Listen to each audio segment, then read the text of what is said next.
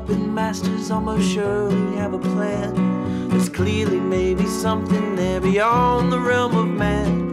Until we've thoroughly tested every last close chested view. Find the more you think you know, the less you really do. Where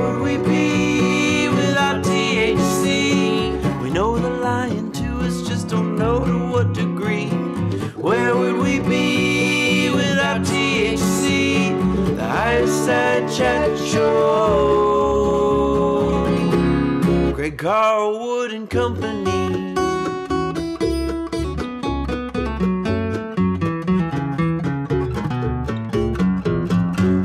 Rock me like a hurricane, higher side chatters, doing the thing from the Sunshine State. I'm Greg Carlwood.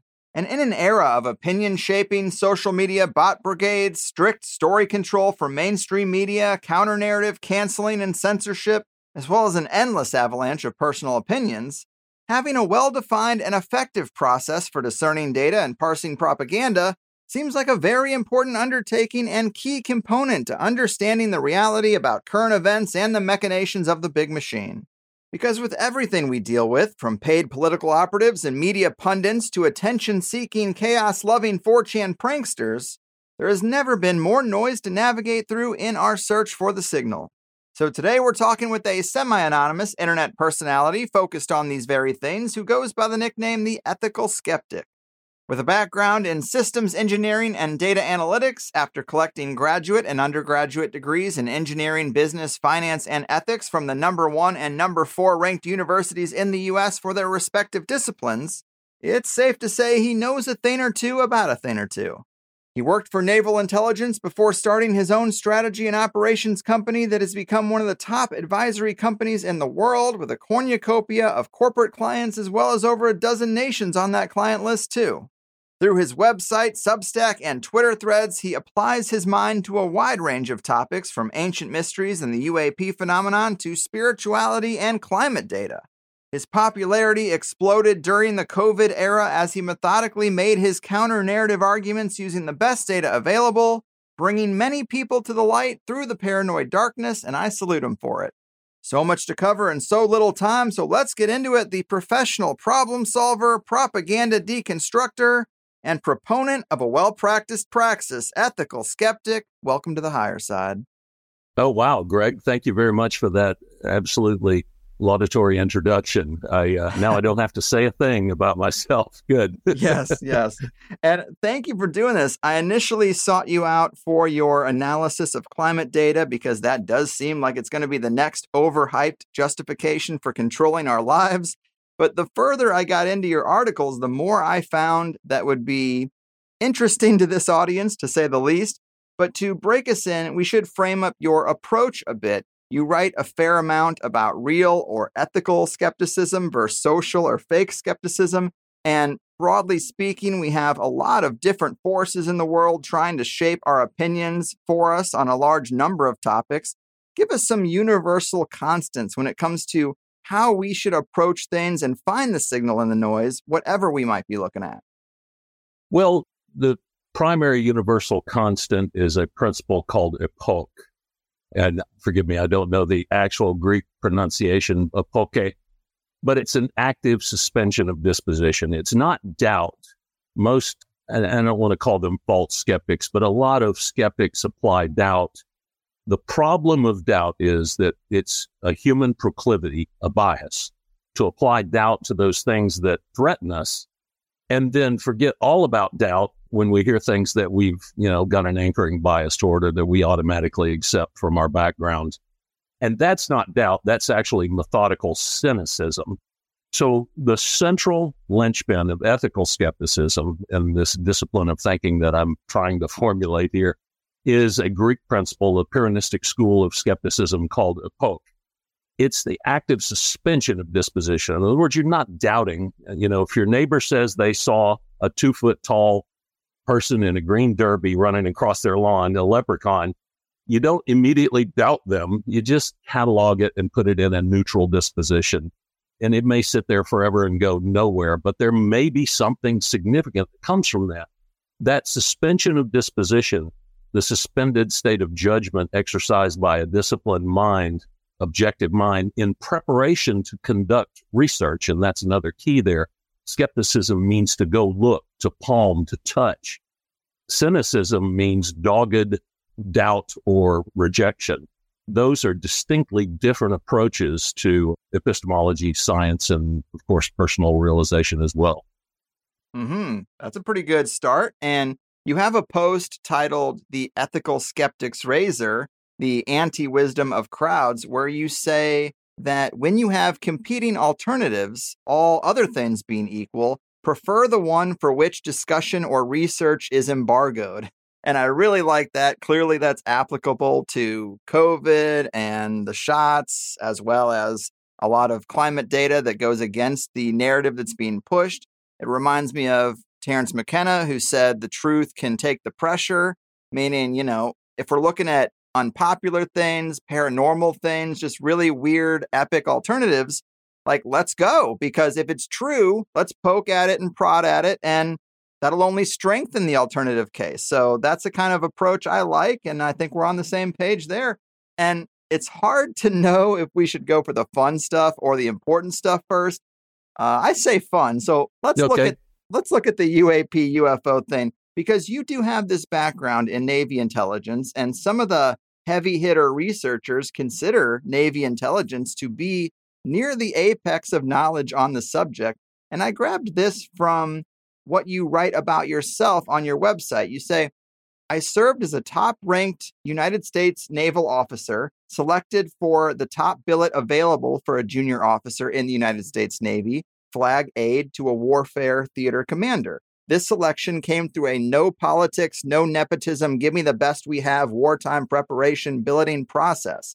I was subsequently selected for these same reasons from out of Middle East theater operations to serve in the capacity of a Black Ops SCI top secret U.S. Naval Intelligence officer and department head in Washington, D.C., honing skills in cryptography, intelligence, and special access programs at the Pentagon and Office of Naval Intelligence. Wow. Well, obviously, there are many black ops slash top secret aspects to what Navy intelligence might do that have nothing to do with UAPs or non human intelligence. But have you examined the claims of this guy, David Grusch, or do you have any thoughts on how much the establishment knows about something non human interacting with humanity over time? Yes, I took a look at David Grusch, and I will say here that I'm not a whistleblower in terms of these, you know, special access programs, compartments, top secret SCI exposures that I got in my past. You know, there's a, a little known principle here that really a top secret clearance really means not a lot. it doesn't mean a lot, even especially compartmented information access or clearance, and those are two different things. Access is what you get once you've established a need to know operationally. Clearance is what you get granted by the agencies that administer the clearance process. Either, I believe it's Title 12 and Title 50, if I recall. Title 10 and Title 50 is MILSEC, and then Title 50 is National Security NatSec. You're administered through your clearance, and then you're granted access as a second step but once you're in there, and I found this when I first got my first top secret clearance and I was given final access, and my first inclination was go to the top secret safe, whip that sucker open and read everything that was in the top secret safe. Yeah. It absolutely was tactical, meaningless, insignificant garbage. There was no information in there whatsoever. And, you know, certainly I wouldn't discuss the nature of what would be in such a classification but it was yawn. It was just yawner material. And as I got through SCI and Black and special access programs and were granted access to several different compartments through my career, that proved to be the case each time. What is actually classified are the accoutrements and the means of intelligence. What's classified is the fact that you flew to Los Angeles on June 26th. Well, what you did in Los Angeles may not be classified because to classify something, you have to admit that it exists. So if an extra governmental agency, an NGO, or even a governmental agency wants something to not be known, they don't want to classify it because you've got to classify it. You've got to register it with the controlling authority. You've got to admit that it exists. You've got to protect that information for 50 years, keep it inside safes or black IT structures. You've got to in brief and out brief hundreds, maybe thousands of people in and out of that program. You've got to conduct escalation and de escalation. You've got to execute familial and relational hierarchy associations with that information. In other words, the amount of activity that goes on around classifying something is extraordinary. So if you really want something protected, you don't classify it. You classify everything around that subject. It's like a, a virtual hole in the middle where everything that's classified serves to act as a smokescreen, which protects that true IP or intellectual property that you're trying to protect. So what you find is that people who are impressed by, you know, SAP accesses and compartments and black SCI and NSA polygraph based clearances, it's not that impressive, actually. That's not where the meat resides. And that's one thing that became clear in the News Nation interview with David Grusch is that people are still continually fascinated with this clearance and access and intelligence expert status of these witnesses or these whistleblowers. It actually doesn't impress me that much. And not that I went that high, I went fairly high, but they don't realize that in those programs, there isn't really any blockbuster information. There's nothing to whistleblow about. So if we have NSA listeners on this call, and indeed we do, I'm not a whistleblower. There's nothing that's going to come out of my testimony here that has anything to do with national security or the technical, you know, elements of classification. But I did find David Grusch convincing. There were some concerns. And to that end, I looked at a program on YouTube that was run by the behavior panel, Greg Hartley, Scott Rouse, Chase Hughes, and Mark Bowden, that made a fairly competent critique of David Grusch's testimony on the News Nation interview. And they made a couple observations which cast doubt. But the problem is the observations they made were canned. They could be applied to any interview and they were somewhat tactical. Maybe, maybe the inference was extrapolated a little too far, but he, David was is well rehearsed. He is a little bit eccentric. He has large mouth movements, exaggerated expressions, much like a child who's growing in his ability to communicate in his first engaging with adults. They'll tend to be a little more demonstrative. He equivocated between clearance and access, need to know, read into disclosure, disposition, in brief, out brief, Title 10 versus Title 50 classifications and implied that he could go anywhere, speak to anyone, or look at anything. That's not actually true. And equivocating between all those statuses is probably not wise, but he wasn't misrepresenting there necessarily either. But here's the part that I found most credible.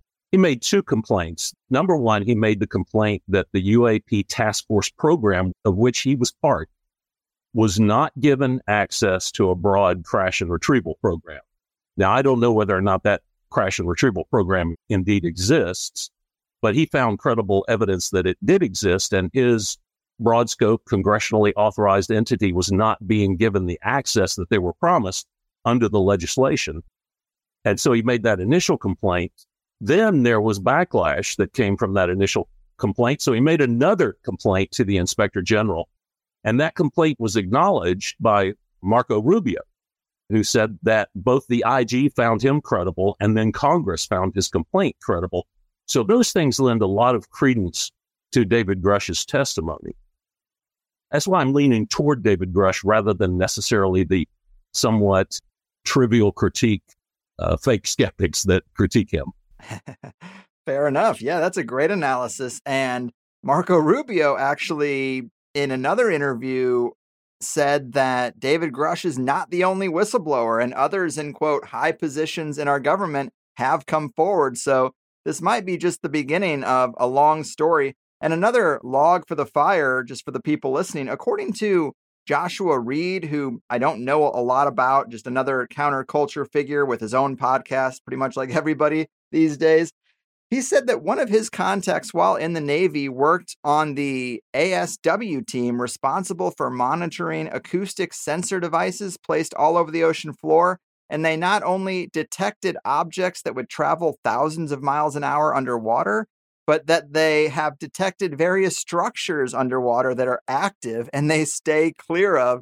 And that was pretty wild to me. But I guess I would ask you, uh, you know, it seems like a lot of wild stuff is coming out, but yet it comes from sources that are experts in messaging, propaganda, narrative control, all this sort of stuff.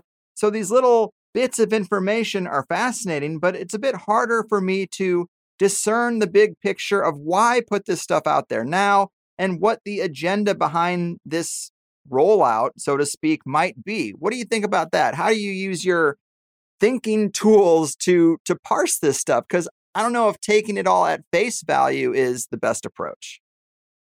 Yeah, I think it's difficult to take uh, what I call inductive information at face value. There's a difference between deduction or deductive inference and induction or inductive inference. Deduction is where you have, say, three candidate explanations and you falsify two of them and are left with the final answer. The Sherlock Holmes, Arthur Conan Doyle method of resolving a complex question. Deduction is strong. Induction, on the other hand, is where you're connecting the dots, you're looking linearly, you're extrapolating, you're crossing the line of speculation, and you're saying the data suggests that this might be true. That's inductive. It's a much weaker form of inference. It's still science. I guess 80, 90% of science relies upon induction, just very, if you will, rigorous statistical induction, which helps improve things, but what I call linear induction nonetheless. That same thing occurs inside this discipline, if you will, this paranormal or pseudoscience discipline of UAP and the surrounding subjects.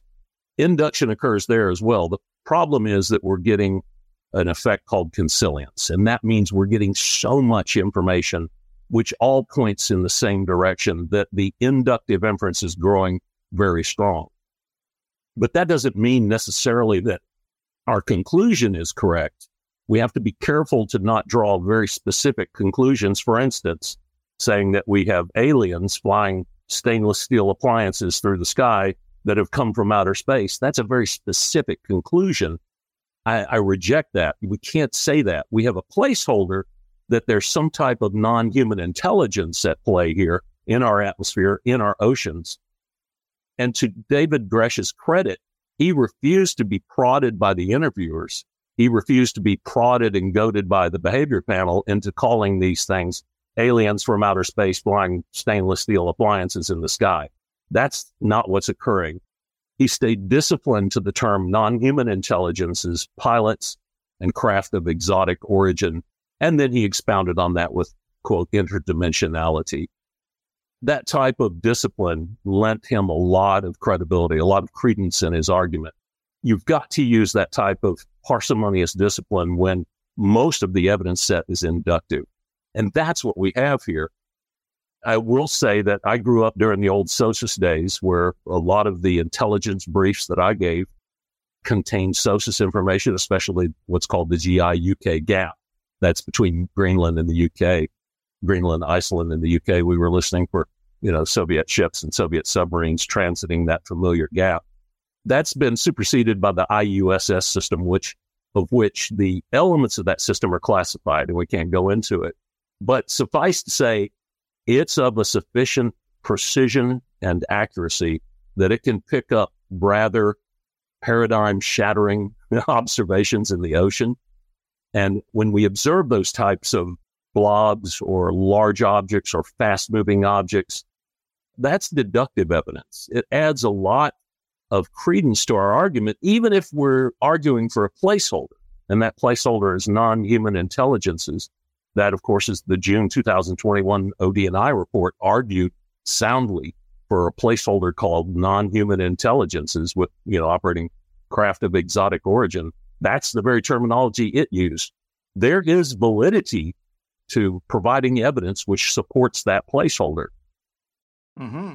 Yeah, that makes sense to me. And maybe there's not a whole lot more to say about that, but again, I think a lot more is going to come out in the upcoming weeks and months. But let's get into the climate and how our earthly system works because this has been your bread and butter lately. You have this theory that you call the exothermic cyclic core theory of climate change, which basically says that the oceans have been warming way too quickly for it to be caused by man or even the sun. This warming seems to be coming from below, and you highlight this chart that shows a massive amount of the sea surface temperature warming of our oceans since 1996 has happened in a mere three week period just this year. Talk to us about this and how it could better be explained because it does sound pretty radical, especially that last part. Yeah, this is a theory that has not been posited. And I will say this that actually makes me rather upset. To make a claim as climate scientists, to make a claim to science and have not even looked, not even taken the first step of looking at an exothermic core theory is it's incompetent. It's not just a shortfall. It's actually gross incompetence. We as the stakeholders who are at risk inside this arena, in other words, we have to pay the taxes. We have to sacrifice our jobs, our livelihoods in order to support this green science, if you will. We have the right as stakeholders at risk to put the onus back on science that they must provide adequate levels of rigor and discipline inside their offering. And they have not done it here. The fact that an exothermic core condition and that the heat could be coming from specific touch points underneath the surface of the earth in the deep or abyssal oceans and coming from the layer of mantle that's underneath the crust called the asthenosphere. The fact that we have not looked at that at all is gross incompetence. And the finger is pointing solidly at these scientists. They are at fault. They have undertaken a shortfall here. You know, I read Carl Sagan's Cosmic Connection in, in sometime around 1972 when it came out. It's 52 years later. The last 52 years, I've been a proponent of this idea, this notion of the greenhouse effect. And I think Carl Sagan called it in the Cosmic Connection he was representing a lot of science at that time, called it, he used Venus's 900 degree, you know, surface temperature and the runaway greenhouse effect there, the amount of sulfur dioxide in the atmosphere that is greenhouse gas. He used Venus as an example. For those 52 years after I read that, I was a solid proponent of anthropogenic greenhouse gas caused warming. The problem is that I actually looked at the data. Being a skeptic, I go there and I look and I hold some things in a neutral disposition. This spring, when on March 7th, over the next three weeks, 43% of the sea surface temperature warming that has happened in the last 41 years occurred in those three weeks. There's no way that the specific heat of the atmosphere can deliver that much specific heat to the ocean in that short a time. We have a 35,000 to 1 problem there. And it is a problem of deductive falsification. It's a white crow moment. And the fact that climate science can't address this and can't handle a white crow observation bothers me immensely. You know, over my years, I've done over 180 engineering and strategy projects. I've done dozens of green engineered projects, applied for carbon credits, renewable gas credits, RIN numbers, design LEEDs, dozens of LEED certified green buildings at gold and, and higher levels or lower levels, applied for alternative fuel credits, alternative fuel mixture credits, designed steam power plants, put in place the green accommodations, the carbon scrubbing for those plants. Hundreds of millions of dollars I've allocated in my projects, not that I've spent that money myself, these are for my clients, to support these initiatives. And then at the tail end of all that, I see a 43% jump in global sea surface temperatures in three weeks. That bothers me. That not only bothers me, it makes me angry that science has not taken into account what we're observing. Science has not taken into account this exothermic Earth core theory. That's a shortfall of incompetence, and it gets me highly upset. Yeah, I could understand why. And let's talk about what might be causing that or how our earthly system might work. There are those folks who talk about cataclysms or cycles of catastrophe and pole shifts and flips and the Velikovsky type stuff. And I'm really interested in that realm of things because I also like the Gnostic perspective that maybe this is some kind of container for us, and that as we advance, every so often you got to shake up the ant farm because otherwise we're going to start to crawl out. And so, kind of like the Tower of Babel story, like knock us back down, put us back in the sticks and stone age, and let us rebuild. And maybe there are layers of civilization. I mean, there clearly are layers of civilization, but maybe it goes deeper even than uh, what the History Channel will talk about. But what are your thoughts on what could be causing this and the prospect that our system is a lot more volatile than is typically discussed? Well, you've had in the past, in fact, you had in the past month, Richard C. Hoagland. Yeah. And Richard is a proponent of the scalar energy, and I don't want to pretend to be competent in his studies therein, but he's a proponent of scalar energies that are energies above and beyond just the straight electromagnetic frequency spectrum that's emanating from the sun, influencing the core. And I won't advertise his thoughts beyond that, but uh, but really, when we look at it, it's possible that the sun is the ultimate cause of this. It's possible that we're crossing some zone in the galaxy which stimulates the core. But for all intents and purposes, we should avoid those discussions until we establish the core as at least the pathway, if not the genesis, through which this heat and kinetic energy is originating. Because if we say it's the sun, climate change already has 20 canned arguments, which all the acolytes have memorized to address that it's not the sun they're going to take that, put you in a bucket, and say, "Oh yeah, you're you're a sun global warming." And here's my memorized statements against that. I don't want to have that defense rhetorically used against this argument.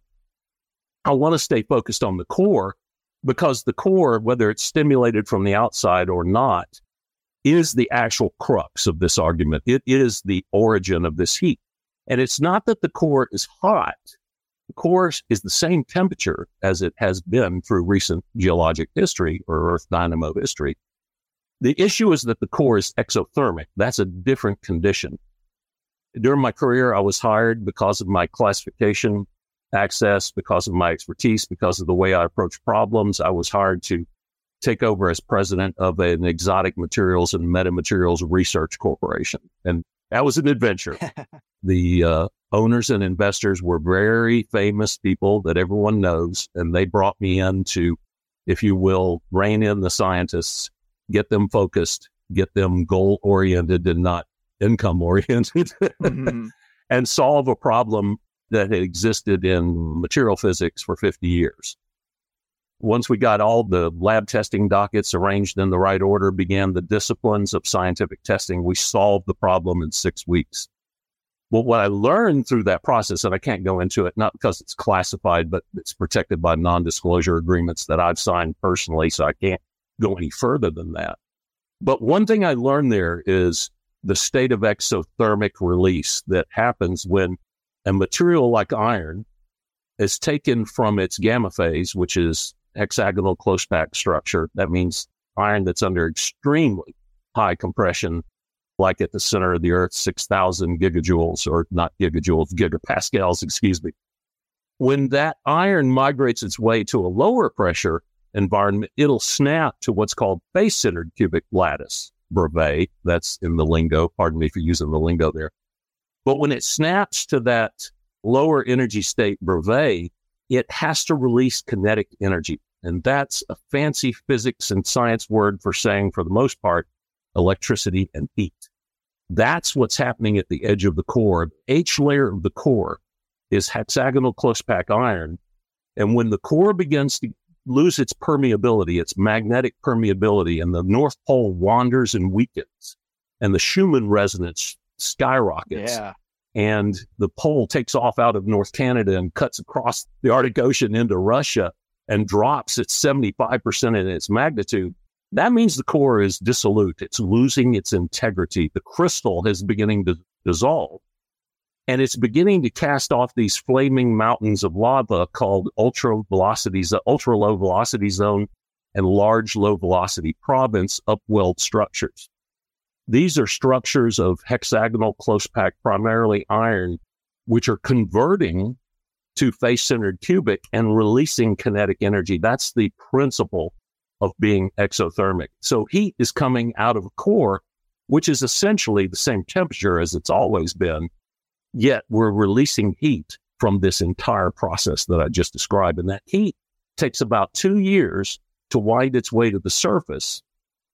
Now, climate science has said, well, that doesn't make it to the surface because the Earth is a thermos bottle.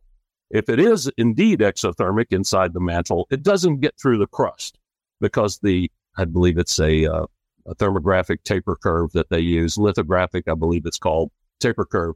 By the time that heat, quote, gets to the surface, it's zero degrees differential.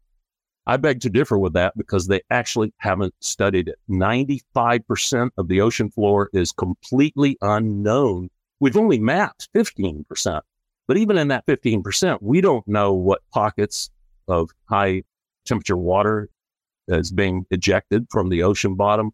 95% of this issue is an unknown. So to apply an assumption that the earth is a thermos bottle and say we need look at it no longer, that's the essence of gross incompetence that comprises or that composes climate science right now. That's what I'm objecting to, that this material state in the core is the most likely cause of this gigantic increase in heat that occurred in March and is continuing through now. And that that is the only explanation which has the power and elegance to explain everything that we see inside of climate science. And we haven't lifted a single finger to look at that. Yeah, well, that's a great summary. A little over my head, but it does. Sorry about that. It happens. It happens.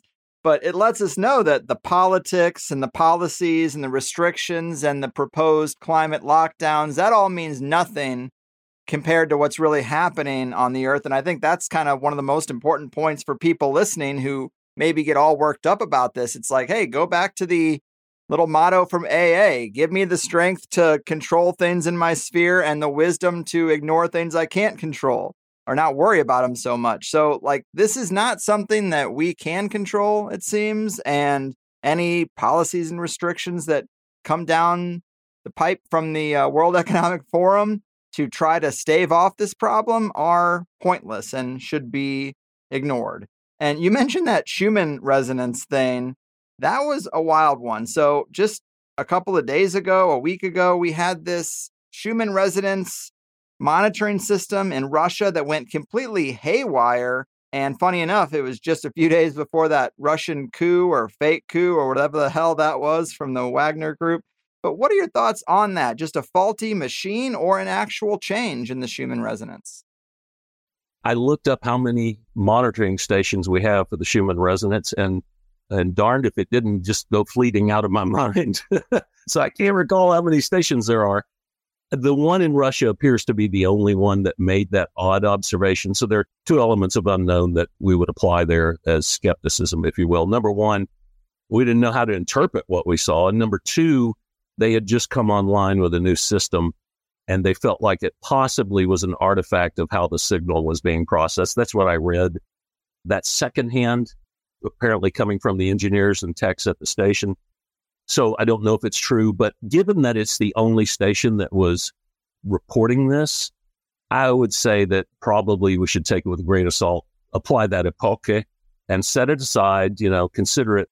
But I don't think we can draw inference from it.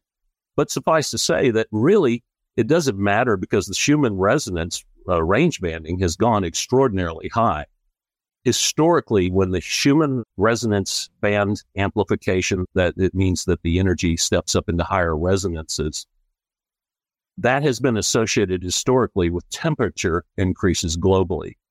For some reason, 41 years ago, we said that doesn't work anymore. From now on, it's only man. I don't buy that either. I think the principle still applies. It didn't stop applying in 1972. It applies now when the Schumann resonance banding goes high, global temperatures increase. And that is indeed the case we're seeing here. Hmm. So, when your work was covered by another person operating under an internet pseudonym called the Naked Emperor, great name, yes. he pointed out that some monitoring system in Antarctica showed that big areas were on fire or something, maybe just another glitch. But have you looked at that at all? I did. The retort to that, I don't have particular expertise there. So again, this is secondhand and I'm applying a thought to it, was that the temperature threshold was set too low. So what they saw may have been heat plumes from the volcanic structure. There are 138, I believe, volcanoes that are underneath the ice on one side of Antarctica. And they were capturing the heat plumes from those volcanoes and interpreted that as fires. I think that's probably the, the most parsimonious explanation there. So that's the way I view it. Not that I'm an expert there, though. That's my speculation. Fair enough. Yeah, Antarctica is fascinating to me because we know so little about it. And the Antarctic Treaty of 1959 seems like one of the rare agreements the world's nations have upheld. It's an area that's one and a half times bigger than the US, but experiencing it is extremely limited. I would think there would be a lot of things worth exploring in an area that size other than just a barren, icy wasteland, you know? I would think so. There are a lot of things about that that bother me. There are no humans, there's no non governmental organization, there's no extra governmental entity, there is no government, there is no authority which has the right to negotiate a human's knowledge of their origins. It is our right as citizens of this planet to know and be aware of our origins or any of the information which acts as an inference inside that knowledge set. In other words, if there was an Adam and Eve, or if there wasn't, or if we evolved simply from you know the DNA life of this earth and that's it, it's our right to know those things. If if aliens planted us on the earth, and I'm not saying that's that's what happened, it's our right to know that. And all the information associated with that, it's our right to know that. No entity on this earth has the authority to constrain, embargo, or negotiate or mitigate that right. It is not their purview to exercise such judgment. In that regard, if there are exceptional observations in Antarctica, the individuals who are withholding that information are committing a human rights crime. Yeah, you think back to what was it Buzz Aldrin said when he left Antarctica? It's evil, it's dark. It's something akin to that. I think he tweeted. Yeah, yeah. I, I can't remember the exact quote. I thought it was rather humorous. And of course, you know, if you realize some of the character, the nature of Buzz Aldrin, he he's a very uh, humorous and very intelligent individual. So I don't know exactly how to take his quote, but I do know I have heard from some insiders that there are extraordinary observations in Antarctica those observations are not the property of the people managing or constructing treaties around that information. That's a human rights crime. And that's something that we have to deal with in the coming age of mankind.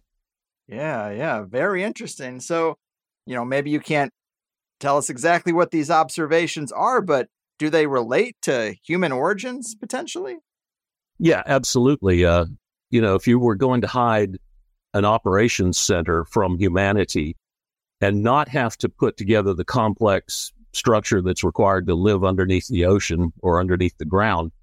Antarctica is a great place because humanity's not going to get to Antarctica for a long time. That would be the place to locate some type of operation. And the insiders that both inside intelligence and outside of intelligence, whom I've heard firsthand, describe exceptional structures. I don't know what they are or what created them, but I consider it possible. I don't know whether it's likely or not, but I consider it very possible that they're observing something credible. And I don't know what to do with that information other than to know it falsifies our nice little fairy tale of our origins that we've been handed since age three. Yeah, yeah, for sure. I'd be interested to know if these are some kind of operational structures or just the remnants of something because you see images that look like pyramids that are covered in snow. You see structures that look man made, similar to megalithic sites around the world. And my first thought as well, maybe the environment just changed radically and the same kind of megalithic sites around the world also exist in Antarctica, but maybe at a certain time it had a different climate but if there's something operational or something still going on kept outside of the purview of humanity, that's quite interesting. Yeah. And what is key here is the embargo. It's not just one embargo, but there are multiple embargoes of information that relate to mankind's origin. The complex saga of our appearance on this planet has been embargoed in its totality. And all of these embargoes bear the same tradecraft of intelligence and black activity. That's what bothers me. When all the embargoes point in the same direction, that means it's purposeful. And that, I think I called it in my write ups on the ethical skeptic, syndicate anti wisdom. In other words, syndicates are there to control a market, and information is itself a market.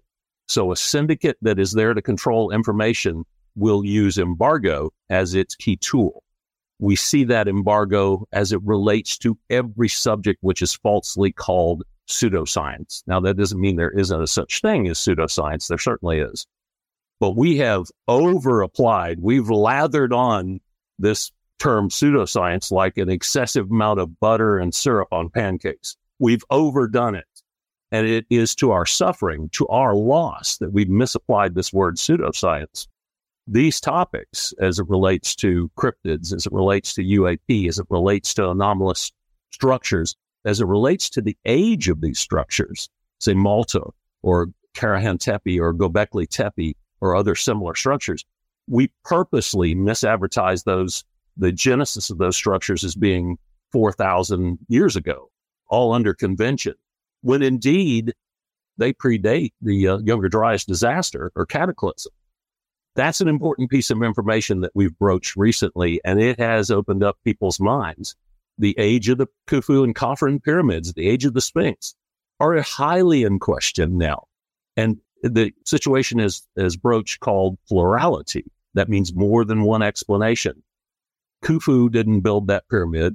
He didn't send his daughter into prostitution to pay for the pyramid because the person who made that statement had no idea the actual cost of building that structure during that time frame. There's no way they built that pyramid in 20 years. There's no way they built it by building a ramp because the ramp would have taken longer to build than the pyramid itself. and then you have to deconstruct the ramp after you built the pyramid. And an internal ramp doesn't solve that, that problem. There are a number of problems with our narrative that are resolved by ideas which are embargoed. Those embargoes have to be released because again, as I've said before, and this is part of ethical skepticism, those embargoes are human rights crimes. The people who pretend to these thrones do not have the right to undertake those mantles on behalf of mankind. well, yeah, cheers to all that. And you said cryptid, so now I can bring it up. Ah. But I'm just curious how you think such a thing could be explained. You have so many people you know, you look at the cryptid shelf on a library and there's dozens and dozens of books full of dozens of accounts each hundreds, thousands of people who see very strange things. Often the commonality is that they're out in the woods in a secluded area, and these things can phase in and out. When they're observed, they tend to notice they're observed and then quickly dissipate. You got mothmen, lizard men, dog men, all kinds of sea monsters and lake creatures and Bigfoot and just a wide, wide range of things. Some people connect it to fairy lore and the deep history there. There's gift exchanges, all kinds of little commonalities within the cryptid subculture. And of course, it's just generally dismissed as well, we don't know what that is, and it's probably misidentification or nothing. What do you think if, if you were going to try to explain how such a thing could be possible, these strange semi humanoid things out in the woods that come and go. I don't know, maybe they're thought forms. What do you think of how we could make sense of that rather than just dismissing it? Well, we identified what skepticism is earlier in our discussion. Scepter, which is the Latin root of skepticism, means to palm, to hold, to touch, or examine. What I've found is that the people that go there and look, I think I have a quote in there I did not know. I went and looked. Everything else was vanity. Those that go and look at the Bigfoot issue, and I'm not 100% convinced on this issue. However, I give credence to this. Those who have the courage, the ethics, and the gumption to go and actually spend weeks in the woods and with the trained investigators and look at this issue, they come back convinced. That's the purpose of skepticism not sitting in a university cubicle or in your parents' basement and applying doubt. That's not skepticism. That's methodical cynicism. So scientists will discover the Higgs boson particle and send an article to you sitting in your parents' basement as a cynic, and you'll immediately accept it. And then you see a film coming through from a UFO investigator or a Bigfoot investigator, and immediately you apply doubt. That's not skepticism. That's methodical cynicism. It is no way, shape, or form skepticism. The thing that you could go look at and verify yourself, that is the thing you should go look at and verify yourself. I can't run to CERN in Switzerland and, you know, verify that the Higgs boson has indeed been discovered. I think we're on the threshold or verge of that. I have to take scientists' word for that. I'm not competent to step into that realm and apply skepticism. So I'm a recipient of that information and I'm appreciative of that science. But in terms of UAP and cryptids, I can go look. In fact, it's my duty to go look. It's my duty to withhold disposition and maintain a disciplined and objective mind before I go look. When I see people speaking who haven't done that, again, those people are doing what they should not do. They're applying methodical cynicism. Mm-hmm. Well, hey, I can at least meet you on that common ground. And so there are plenty of other things I wanted to ask you about from your previous articles, but here's just one good open ended one. Here's a quote where you say, I have been in every single continent on this earth except for Antarctica, and almost every one of its deserts and jungles, save for a few I still have on my bucket list. There are rather astounding mysteries to be found. well, I have no doubt that there are mysteries out there, but can you fill us in on something that fits the definition of an astounding mystery, solved or unsolved, that might have come up in your globetrotting? Well, me think. Probably my best one was I led a strategy for the Kingdom of Saudi Arabia, worked for the Ministries of Trade and Health in Saudi Arabia, and I can't go into any further than that because of non disclosure agreements. But during that time, I spent years there. During that time, I was able to fly over and transit through. It required me to travel extensively through Saudi Arabia.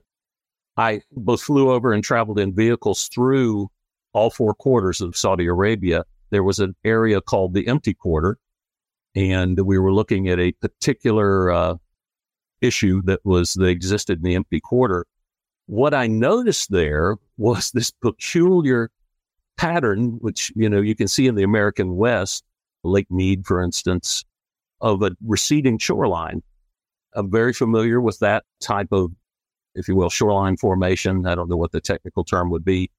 But what I saw retreating through the Saudi desert and the empty quarter back to the Persian Gulf was a receding shoreline. In other words, the Persian Gulf at one time was much more extensive geographically than it is now. In fact, if you lay that progression of shoreline back out and then extrapolate back to where the Persian Gulf used to be, the Persian Gulf at one time stretched all the way up into the Ararat Mountains, across the Levant, and across Egypt and into North Africa. In other words, at one time it was a flood. And it's clear. If you can even look at it on Google Earth, you can see the receding shoreline. You can see the dissolved iron and pyrite in the sands, the red tinted sands. It's clear there was a flood in the Middle East. It was not a global flood. It didn't rise to 150 feet over Mount Everest, as the Bible implies. It went up to a certain height and then receded back down over mm, maybe 10,000 years back to what is the present day Persian Gulf. But it's absolutely clear there. Why have we not presented that information? Why is that information not available to humankind? It absolutely is key to our history, our origins as we come through the Levant, at least our lore has us coming through the Levant, which is, you know, Israel, Jordan, Syria, the Fertile Crescent there inside the Middle East.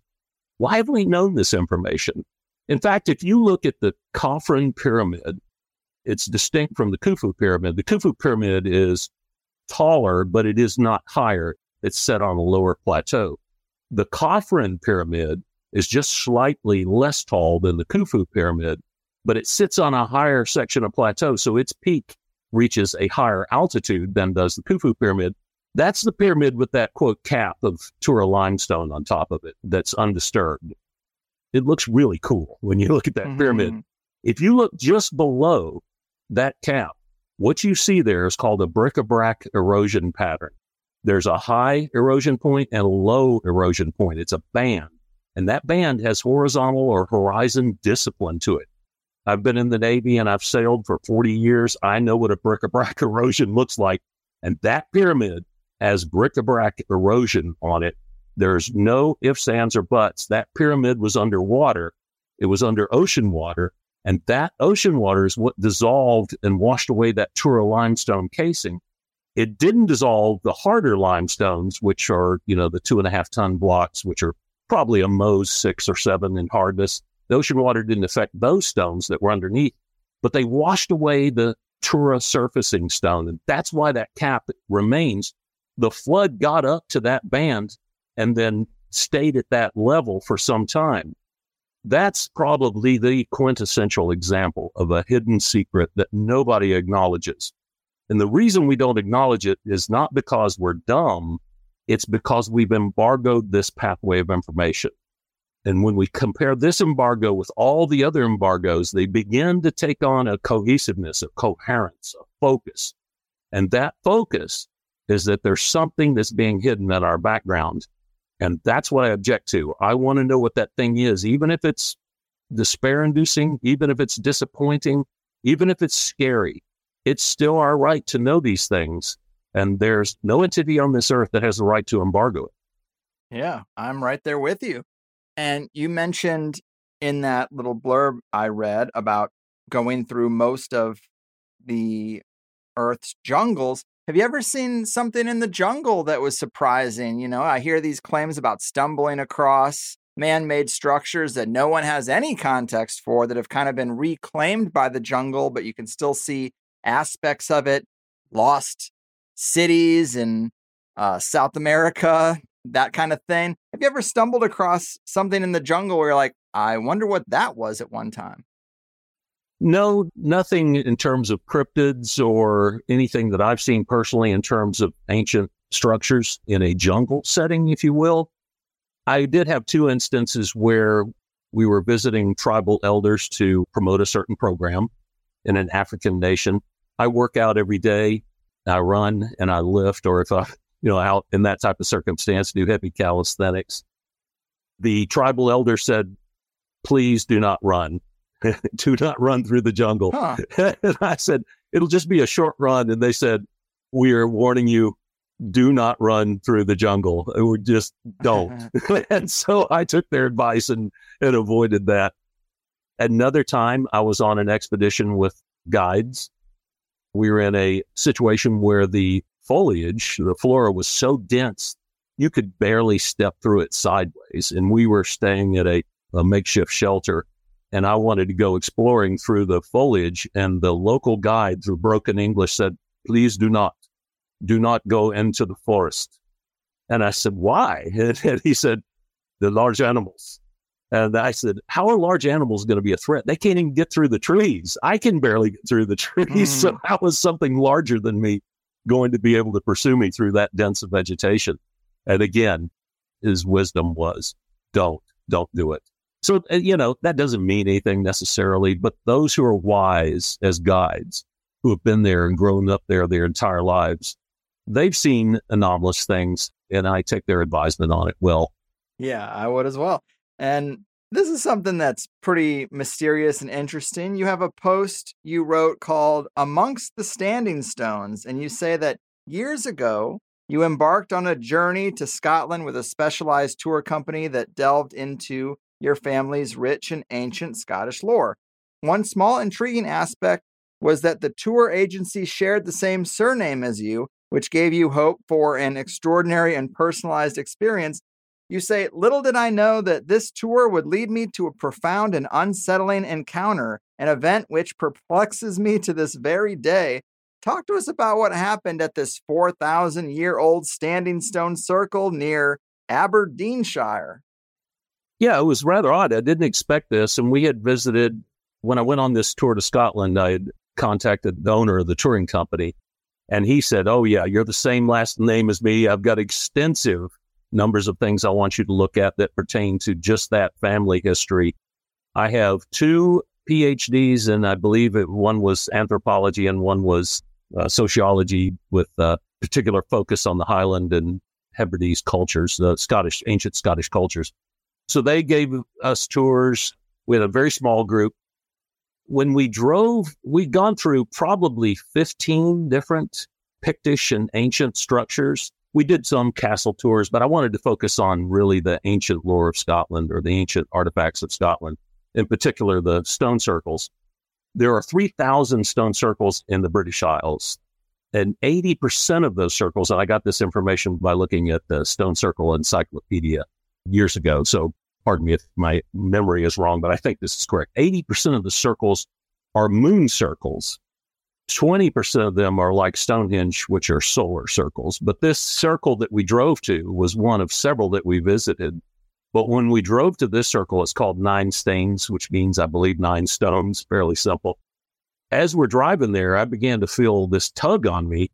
And I'm one that's prone to, if you will, panic attacks or any kind of physical, you know, stress. But given my career, as we drove to this circle, I started feeling a pull in a certain direction. And as we pulled on the side of the road, there were no markers. There wasn't like a historical marker and saying, hey, the stone circle's this way. There was not a, actually any place to park for all intents and purposes. We just pulled off the side of the road because the tour guide knew where this stone circle was. When I got out of the back seat of the car, I opened the door up and tried to stand up. I had to run sideways to keep from falling over because this pull was pulling me up into the pine forest, uphill into the pine forest. So I asked the tour guide, I said, Hey, is the stone circle right up there? And he said, Yeah, it is. How did you know? And I said, I can feel it. I've never felt this before. I've never heard of such a thing before. And I'm fine physically. You know, there was, we had no pub crawl the night before. We didn't mm-hmm. have any kind of risky breakfast or anything like that. I didn't have that type of stomach upset. But as we walked to the stone circle, it became just very uncomfortable. And I didn't, I wasn't going to be able to remain in that area until I realized that when I walked to the very center of the stone circle, the effect stopped like the eye of a hurricane. And so I tried five, six, seven times, I guess, to walk out of the stone circle so I could look at the other stones, the headstones that demark the highest point of the lunar reach in the sky, the season marking, the solstice marking stones, all those things I wanted to look at, but I couldn't. I had to stand in the center and my camera to the other participants in the tour and have them take pictures for me. And every time I tried to leave the circle, I would get that incredible pull back to the center and the nausea and the anxiety and all these things. And then as we walked away, it's pulling me back toward the circle as we walked away. And then as we drove away, that whole force began to subside and about a mile away from the stone circle, it faded away. And none of the other participants had that. I wrote the author of the Stone Circle Encyclopedia and said, Hey, here is this odd circumstance I had at Nine Stanes. Have you heard anybody talk about this? And he said, Oh, yeah. He said, You're a shaman. Hmm. About one to 3% of the people who visit circles get some type of effect that they talk about. And it's one to 3% because you really don't know. It's, you know, subject to subjective interpretations, personal interpretations. He said yours was rather visceral. I have not heard it be that severe. But yes, let's say it's a percent or half a percent of people are able to feel these circles for whatever reason. And so he didn't offer up anything beyond that. And I still consider it a mystery. I don't know what to interpret from it, but it was a strange event. Yeah. Yeah, that is really interesting. I've talked to a lot of guests trying to unpack the mystery behind the standing stone circles. Some think they were erected as portal places for shamans to communicate with multidimensional intelligence. Some focus more on the energetic anomalies and how they seem to draw up energy from the earth. Maybe they're on a network of ley lines. Clearly, there's an effect, but what could cause an effect on just one member of a group like that and not others? You know, I don't know. The only clue I got was when I had my Y-DNA analyzed, the project that I registered inside of, which has the DNA, it's 750,000 data points uh, at the time that we did this analysis. which represented probably 90% of the genome of Celtic and Northern Europeans. So it was a fairly extensive representation of the Y-DNA haplogroups that are comprised by humanity, that human group. So they had a fairly complete inventory. And the director of the program wrote me and said, You've got an ancient DNA, but you're not connected to anybody in our database. He said, I haven't run into this. How come you have such an ancient DNA, yet you're not related to anybody in our database? So he asked permission to go ahead and pay for my DNA, my Y-DNA analysis to take it further into its development. I think I had run a Y36 and he wanted to take it to a Y512 or something like that. I can't remember. When the results came in, it ended up being a very ancient Y-DNA with really no relatives globally. And that I suspect, and that again, that's a suspicion, not an epistemology, that that is somehow connected with this effect, but I don't know that in truth. Hmm. Damn. Yeah, it reminds me of a, a story I've heard and just researching high strangeness where uh, a person had an encounter with a leprechaun and the leprechaun is like, "Oh, you can see me. Well, you must be Scottish. There's just no other way cuz otherwise I can just go all through here and nobody can see me." And the person was like, "What the hell?"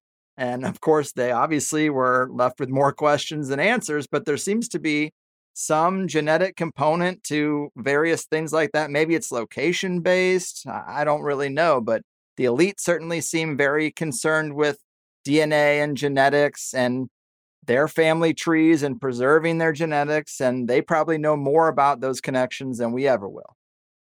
They they probably do, and and it's probably embargoed, but that's uh, that's again speculation. Yeah. I'm gonna have to put embargo somewhere in the title of this thing because it just keeps coming up. But just to try to fit in one good final question, let's talk about what we can do. A lot of us see this big epic problem with Bill Gates and Klaus Schwab, and we realize that we can't really do much about it at that scale. I've heard you say similar things in that we are obsessing over problems that are 200 feet away, forgetting to solve problems that are two feet away. Well, how do we recalibrate that focus and be effective in making a better world despite the machinations of the predator class? Well, he, the bottom line is that I don't have the skill as much as I've done in terms of strategy, as four decades have really been handed some of the the most daunting problems that are at least tactically or strategically available to mankind. As much of that work as I've done, I'm still not qualified to solve this problem, unfortunately. But I will say that it pertains to flows of value and accountability. And margin is the reward that comes from being accountable. By providing value, by standing accountable as an entity inside an economic value chain, you're rewarded. So there are mechanisms that allow us to lens what is an ethical activity, what is a population beneficial activity. And if we're going to continue to focus on profit and cash, that cash is king, as we've heard, to consolidating into mega corporations, to consolidating our power to be as high and as, as richly empowered by legislation as is humanly possible, we're going to continue to make this mistake because we're not focusing on value and accountability. And I don't know how that applies in every arena, but I do know that that argument resides at the heart of this issue. So the more we build archons, the more we promote this archonic agency into the position of king, monotheistic God, and royalty, whether we acknowledge gods or not, we're still doing it. The more suffering is going to result the more loosh is going to be available for this dark hierarchy to consume, and the more we will continue to lose as a species. That state cannot continue forever. And the dark hierarchies know this, and they're in a panic as a result of it. Mm. well, that is a hopeful message. And I certainly like to think I'm engaged in a venture for the greater good, but the margin ain't bad either. And damn, man. Well, we covered a lot of ground and I loved it, but it is about that time. Give the people your links and all that just one more time before we call it in. Yes, it's just www.theethicalskeptic, one word, obviously, dot com. That's the uh, main website. I've got a Substack under the same name as well. And then, of course, a Twitter presence under that same name as well. Right on. Yeah. Not really doing it for much promotional benefit at all, given the career you've had, but thanks a lot for doing it. It was a real pleasure and take care out there. All right, Greg, thank you. Enjoyed it. You were well prepared. I do appreciate it. I tried. Thanks. How about it, my damies? Fun one. Some practical stuff and some unique insights, and quite random stuff, too. That's the way I like it. When I asked him to come on, I really thought we'd do a dry, deep dive into the data on both climate and vax damage. But when I dug into his blog a bit further, I sort of scrapped that idea and latched on to the more unique or unexpected things that he's commented on. A person with this much travel and life experience, sometimes you just got to be a bit more open ended. So I would say it was a lot of fun to just listen to insights and little anecdotes from those experiences, and I hope you agree. I didn't want to get too behind again, so I started recording shows like crazy. I thought the ethical skeptic was a good guy to bring up the David Grusch material with. Pretty old news now, but we got to fold it into the THC record somewhat. I think L.A. Marzulli was the first guest I had on deck right when it came out, but I wanted to touch on it again from a less religious perspective with someone who actually had some of that apparently not so important access. But like I said, the man earned his stripes during COVID, which I think we know what we need to know about. I don't see a need to rehash it all, but I like a guy who I'm on the same page with on that. At least it establishes a good base. And now his climate analysis is even more interesting because we talk about cataclysms and plasma events and natural resets all the time. And now we have somebody saying that the oceans are warming at a rapid rate, a rate that is in no way related to industrialization or CO2 because it's happened in the blink of an eye this year. So logically, something is happening within. The inner sun is getting hotter, perhaps. but I find it interesting to think about. I don't know that I can do much acting on it, but opinions range from Marc Morano saying, ah, it's all fine, nothing we do has much of an effect at a planetary scale. This is all hype, and the system is stable. And then we have other guests who say catastrophes happen all the time, rapid change happens all the time. The stuff about man made climate change and all the control policies they want to put in place are hype and unjustified. Yes, but that doesn't mean our system isn't volatile or prone to making big sudden changes that we have yet to be able to understand or explain properly. That's probably the camp I fall into. But on the heels of Paul Schatzkin and all the insights from Morgan about the Carlyle Group, I thought the ethical skeptic's background also might let us peek behind the curtain a bit. There will be critics and purists who think that anyone who works with the capstone cabal is terrible and should never be talked to. But people are complex. Many folks think in situations like that that the machine is bigger than any one person and if they don't take a particular job, someone else will. That's probably true. I mean, I have my own thoughts about all that, but I try to stay pretty neutral in an interview because I want a person to open up and give us some insights we won't get if we're just wagging our finger at them regarding things they did in a career that we don't like. And there are many interesting things said within the carefully chosen words of the ethical skeptic, and I would like to talk to more people who have had access within certain circles rather than just researchers writing about them from the outside. But it's hard to do. You kind of have to just wait until they come to you. Although, when Richard Dolan hooked us up to talk plasma with Kosh, that was a great, rare situation.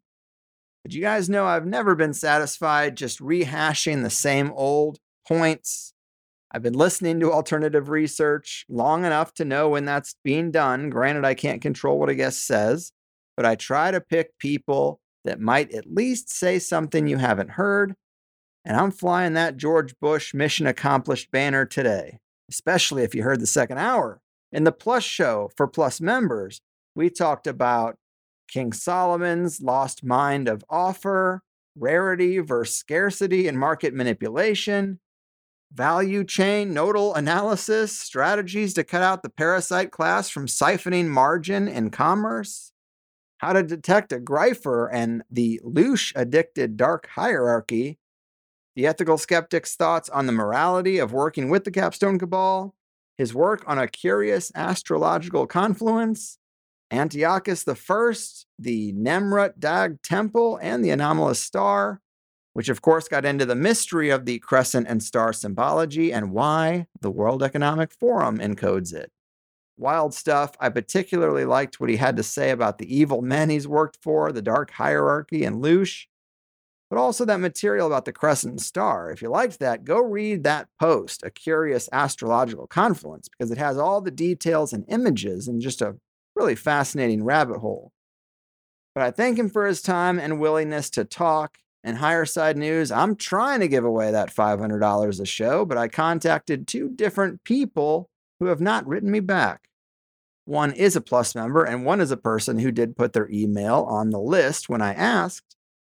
So I would think they'd be kind of paying attention.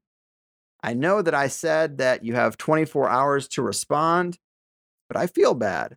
So I'm going to hope that they hear this message and get back to me soon. But if I can't hear back soon, I've got to move on. I thought this might be a problem with trying to give away $500 every episode, but still I try. I didn't want to get too far behind again, so the show must go on. As for the gatherings that THC listeners have set up in the near future using the event's website, highersidemeetups.com, here's what we got. July 15th, Brooklyn, New York. July 22nd, Warren, Indiana. Also, July 22nd, Los Angeles, California. July 23rd, there's a meetup in London. And July 28th, there is a Zoom meetup for people in Southwest Ohio. They're looking for a place to meet up and they just want to come together with other listeners in the area and decide where that place should be. But that would round out the month. Not so bad. Plenty of places to meet other THC listeners all over this island Earth. Find the others over a mutual love of the strange counterculture topics we talk about. But that said, I am calling it in. It is my wife and I's anniversary, so I am needed elsewhere. But I do love you guys and I appreciate you listening. And give Ethical Skeptic a shout out if you enjoyed his thoughts and stories as well. I've done my part. Your move, embargo implementers, propaganda presenters, and data denying false skeptics. Your fucking move. I won't take it. No, I refuse. If it's alright, I'll keep my refuge. I've been scheming of bigger things and have to leave my old life behind. Gotta transfer to the inner earth. I built a box, built a home, got a neat elevator going under. And now you'll find me in the. Bunker,